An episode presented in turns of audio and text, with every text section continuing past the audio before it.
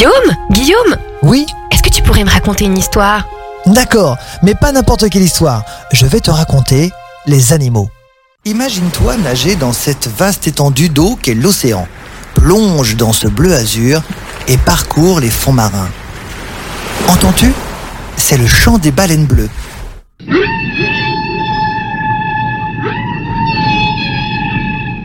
Ces chants sont l'un des systèmes de communication les plus sophistiqués du monde animal.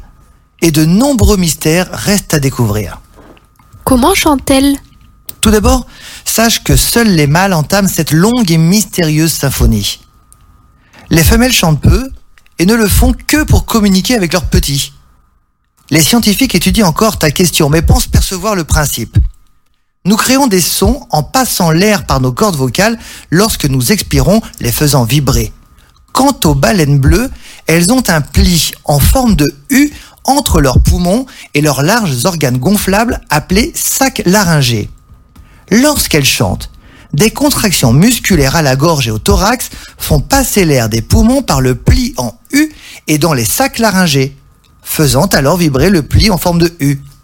Le son formé résonne dans les sacs comme une chorale dans une cathédrale, émettant des sons retentissants à des milliers de kilomètres. Les baleines n'ont pas besoin d'expirer l'air pour chanter. Au lieu de cela, l'air se renouvelle en retournant dans les poumons, générant une nouvelle fois du son.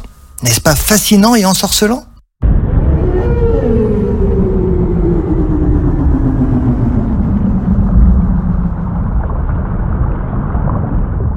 Quelles sont ces mensurations?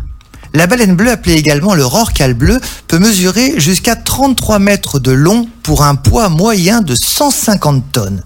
Par exemple, son cœur pèse à lui tout seul environ 500 kilos, tandis que le foie va peser plus ou moins une tonne.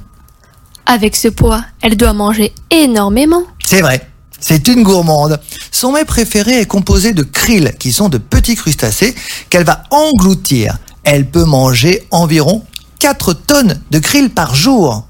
C'est un animal énorme. Comment fait-elle pour engloutir de si petits crustacés? La baleine est un mammifère marin à fanon appelé mysticète. Elle ne possède pas de dents comme le dauphin, mais de longs poils raides qui agissent comme des filtres, appelés les fanons. Comment ça marche? Eh bien, la baleine va ouvrir grand la bouche et engloutir des centaines de litres d'eau. Grâce à sa langue, elle va éjecter l'eau de sa bouche et le krill restera coincé dans ses fanons, sacrément efficace contre de si petits animaux. Vivant dans l'eau, les petits naissent dans l'eau. Sont-ils de suite autonomes ou une aide extérieure est bénéfique Les baleineaux, effectivement on les appelle comme ça, ne sont pas autonomes dès la naissance. Par exemple, à la naissance, le petit ne possède pas d'air dans les poumons. Il ne flotte donc pas. La maman va alors le pousser jusqu'à la surface pour qu'il puisse faire sa première respiration. C'est un mammifère, donc les petits boivent du lait. Combien de litres de lait un tel bébé peut-il boire? Le petit, après avoir découvert une des deux mamelles dissimulées dans des petites fentes situées de chaque côté de la fente génitale, va boire une à deux fois chaque jour. C'est peu, mais les glandes mammaires propulsent des jets de, écoute bien, 100 à 200 litres de lait, très riche lorsque le baleineau tête. De quoi rassasier rapidement. D'ailleurs, les petits grandissent rapidement. Ils prennent, écoute bien, 3,6 kg par heure.